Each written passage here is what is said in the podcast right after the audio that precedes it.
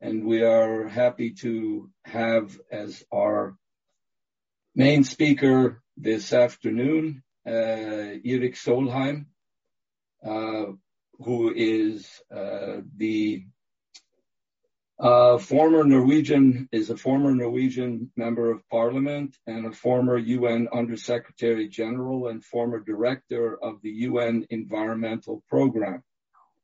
And he is presently Uh, extremely active in uh, cooperation in green technology uh, between Europe and China.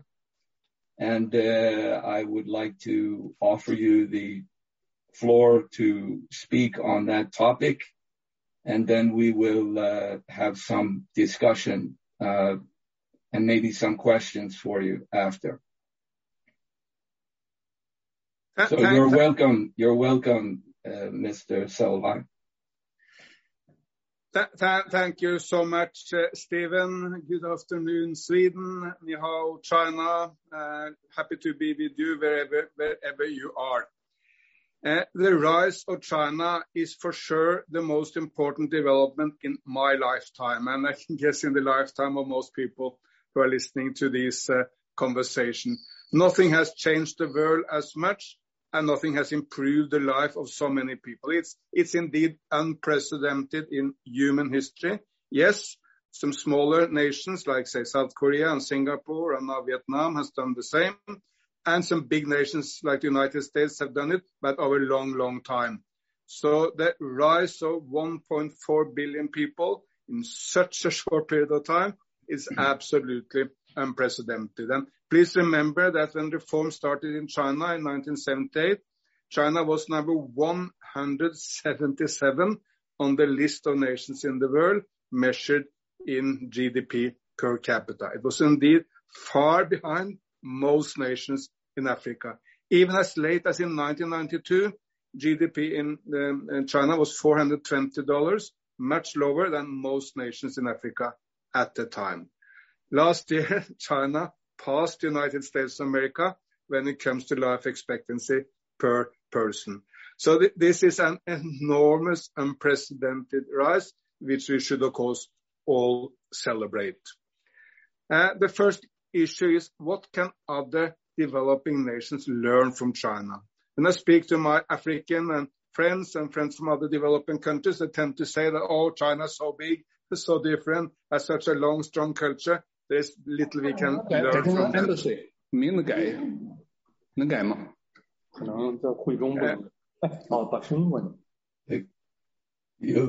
Okay. Sorry. Yeah. Uh, many friends in other developing countries tend to believe that there is little they can learn from China. But of course, the rise of China is very similar to the rise of Singapore, the rise of South Korea, the now rise of Vietnam or Indonesia, many other East Asian nations. So there is obviously a lot to be learned. Singapore may be too small, China may be too big, South Korea may be too Confucian. There is always an excuse. At the end, the main components of the developments of China and East Asia uh, are there for everyone to see and basically for everyone else to learn from. What are these uh, uh, lessons to be learned? Number one, a very dedicated development-oriented leadership. Unless the top leaders of a nation are dedicated to development and put that ahead of any other concern, you will fail. China has been lucky enough to have a dedicated development leadership for the last 40 years, and a leadership which put bringing everyone out of poverty ahead of all other issues. Secondly, a market-based economy. Obviously, if the Gang of Four still had been in power in China, God forbid, Uh, China would still have been poor because their policies were wrong. They didn't believe in the market, and only when China started to bring in the market, they started to develop. By the way, only when India did the same 15 years later in the 1990s, only then the takeoff in India also started. So state, strong state, market-based economy, and third is a massive focus on education. There are hardly any educated people in the world who belong to the very poor. So bringing people out of poverty, education eh, is core. So obviously, developing nations can learn a lot from this process. But they can also benefit in a more direct sense because China is now the main trading partner with the vast majority of all developing nations in the world. Even in what was considered the U.S. backyard in the past, Latin America, China is now the main trading partner with big nations like, say, Brazil or Argentina, eh, eh, and many others. And on the continent of Africa, I think only Mauritania have more trade with the U.S. than with China. So trade with China, investment from China is a key factor for development in all developing nations. And of course, Belt and Road has established itself as the main vehicle for this investment. And more than 130 nations are now party to the Belt and Road, and these are basically every variety of developing nations, conservative or left-wing, every every religion, or all sorts of nations, and they all benefit from the generosity of China, but of course, also from China's interest in creating market, uh, providing for raw material and for political influence. Last week at the G7 uh, uh, summit, Uh, the uh, rich uh, Western-oriented nations put forward a kind of competing initiative called Build Back Better. I wish them all success with this initiative, but still it's more a marketing tool or more on the paper, does not as yet developed into a real investment opportunity for the developing world. That may happen, and then hopefully we can see some competition between the West and China and some cooperation between the West and China, because that's what developing nations really uh, do want. I think the West should also consider where they can best add to the efforts of China. Uh, China has built 40,000 uh, kilometers of high-speed rail since Beijing Olympics in 2008. The United States of America has built exactly zero kilometers of high-speed rail. And when you don't have a domestic market, uh, it's highly unlikely that the United States can compete with China in building railroads in Africa or other parts of the developing world. And of course, why we see China building the Laos-China uh, Railroad or the Bandung-Jakarta um, Railroad in Indonesia or the Mombasa-Nairobi Railroad in Kenya. Because China has the experience from home, then you can easily go out and do it elsewhere. China now, last year, produced 80% of all solar panels in the world and 60% of all solar power in the world. So again, China has the domestic market and capability and um, um, experience, which makes it likely that China uh, will drive this development of solar power in the rest of the world.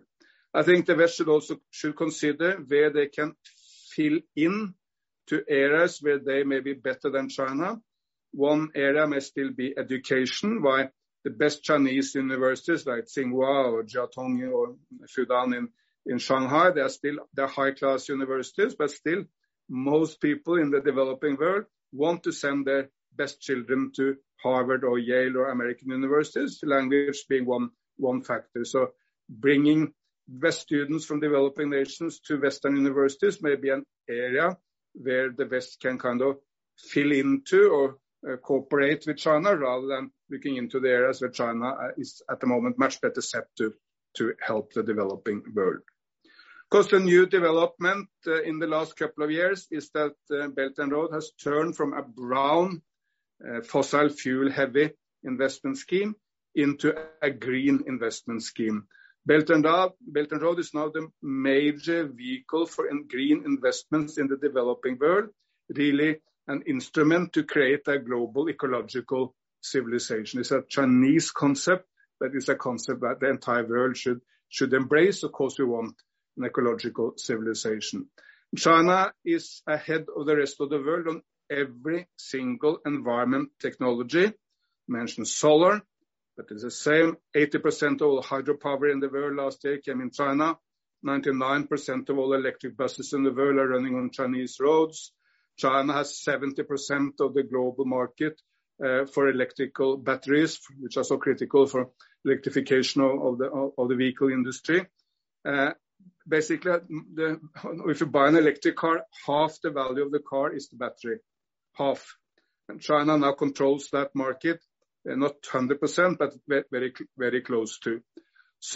China has an enormous lead in most environment technologies. Frankly, the West need to get up early in the morning uh, to compete with China in these areas.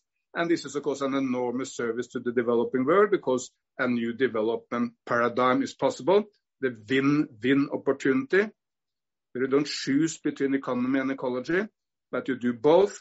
Solar power provides for more energy, which brings you development, but it's at the same time the most cost-effective and the most environment-friendly eh, eh, eh, energy. There is enormous opportunities now for fast development in the developing world and for fast green development. In the past, of course, the only way to fast development was fossil fuels. Now, renewables are the cheapest energies anywhere in the world. Indeed, renewable solar energy now is the cheapest energy which has ever existed on planet Earth. So this new development paradigm, where you merge ecology and uh, an economy into an ecological civilization, that's not now a realistic opportunity for all developing nations, and China is best placed to help other nations doing exactly that.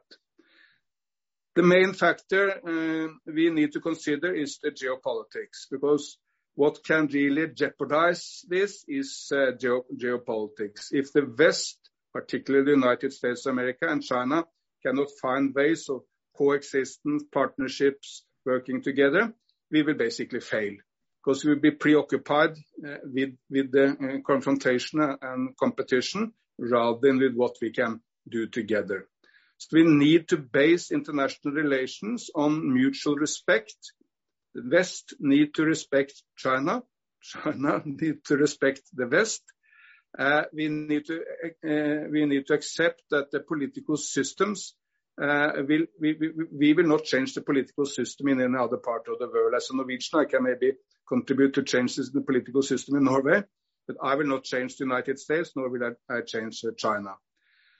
So we need to build our cooperation on the basis that we have different systems, that these systems can easily coexist. There is no contradiction between the systems as some people seem to believe. And we should focus on all the areas where we need to work together. Economic development, getting out of COVID, finding vaccines, creating peace, uh, fighting climate change and pollution. All these uh, are areas where the West and China need to work together. There are some people, in particular, I have to say, in the United States of America, who believe that we should decouple the world. That's a very dangerous idea. Extremely dangerous. What will it mean? It will be mean that the entire world will be much poorer, much less resources for development in the developing world. Much less innovation, because innovation is that we come together and learn from each other, and one idea from China is maybe taken further in the United States or vice versa. So we'll be less innovative. There will be more conflicts, and conflicts suck uh, engagement and interest and resources, so we should uh, avoid it uh, at all price. I believe, however, there are big reasons for optimism. I believe that those people who want this kind of decoupling or confrontation, they have a very difficult idea to sell because no one wants it. There's not one nation in the entire world who want to make a choice between the West and China. Everyone everyone want to be close to both the United States and China at the same time. When John Bolton, the then security advisor of President Trump, basically asked all the presidents and prime ministers of Africa to make a choice between China and the United States, not one single leader raised his or her hand. Not one. Because everyone believed in getting investment from, trade with, have political relations with, learn from both the West and the United States, and they don't want to choose. So anyone who wants decoupling, at least is not in contact with what what the world wants at this point.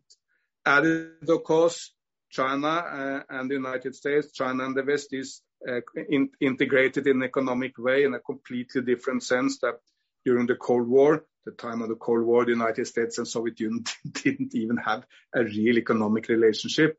There's much less, uh, much more trade in a few hours now between China and the West than there was for a year at the time of the Cold War between the Soviet Union uh, and the United States. And added to all this, there is no real ideological collision.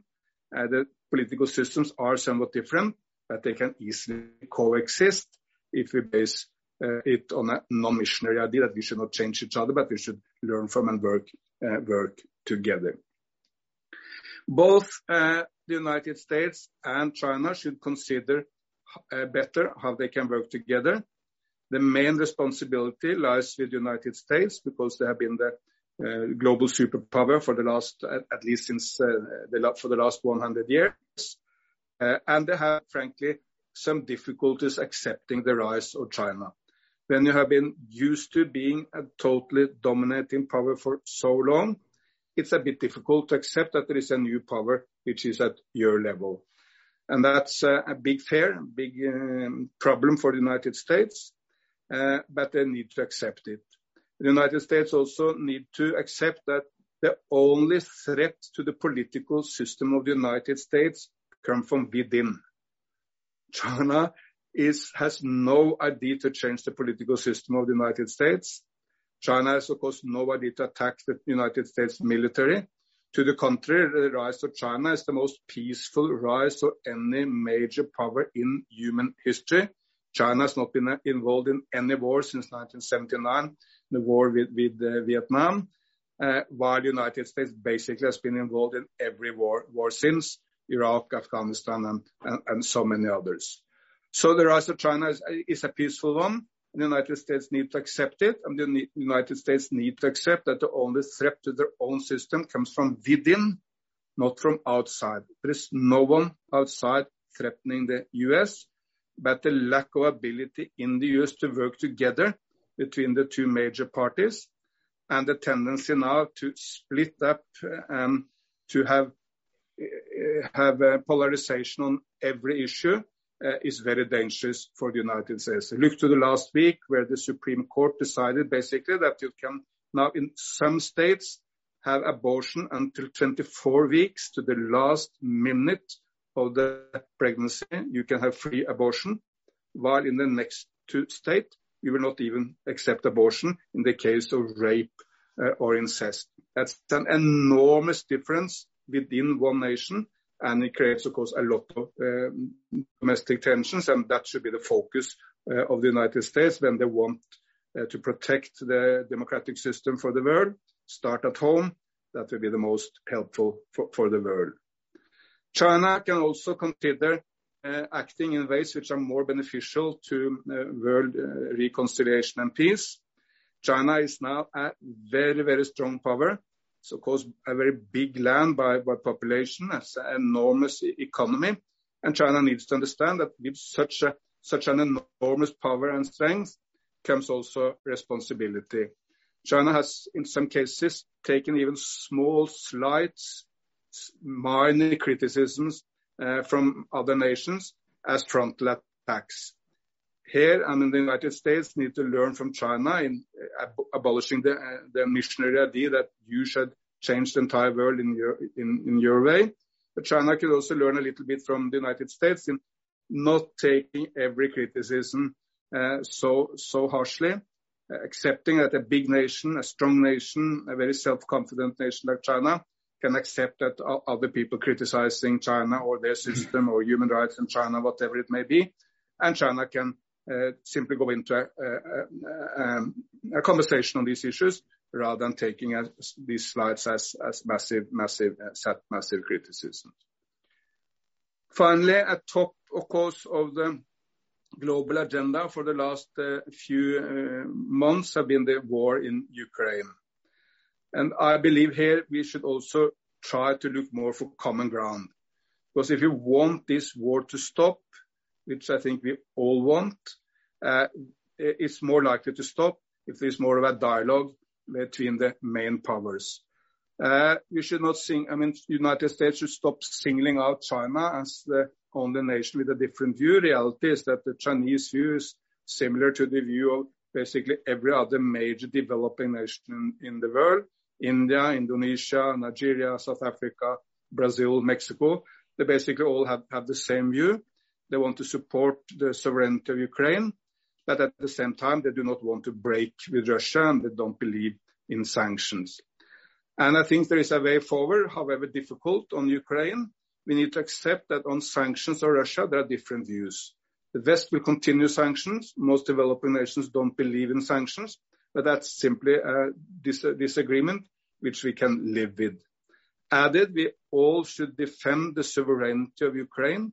Completely unacceptable if a nation simply grabs parts of another nation without any real eh, reason for doing that, any excuse for doing that.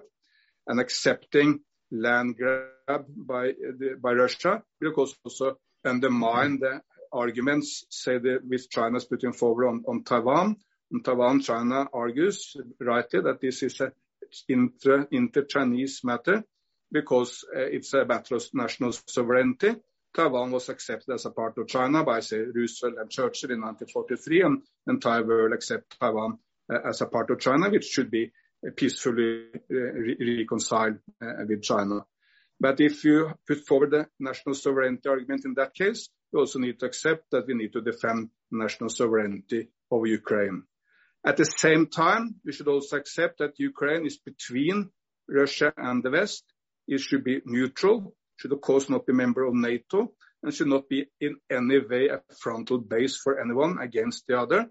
And indeed, also Russia and Ukraine found some formulations of this in Istanbul in the early days of the war, where they basically had a uh, had a sketch for an agreement which was based on Ukraine being neutral and all the major powers, United States, China, Europe, but also main developing nations, even Israel was um, was called upon to uh, guarantee for the national sovereignty and independence of Ukraine. So we are living in difficult, tough times. There is enormous reasons for optimism when it comes to the uh, development and environment. We have had fantastic progress in the last decades, but at the end of the day, it depends on our ability to keep world peace and to work together uh, on the main crisis of the time. And that's why the relationship between China on one in one end and particularly United States uh, on the other, is the defining issue of the 21st century. If we get that right, we'll be able to solve basically every issue, whether it's at the end Ukraine or it's peace or it's development or it's climate. Uh, let's work together because as it's said in one of the old sayings of India in the Vedas, the whole world is one family. Let's put that on our mind. The whole world is one family. Thank you so much.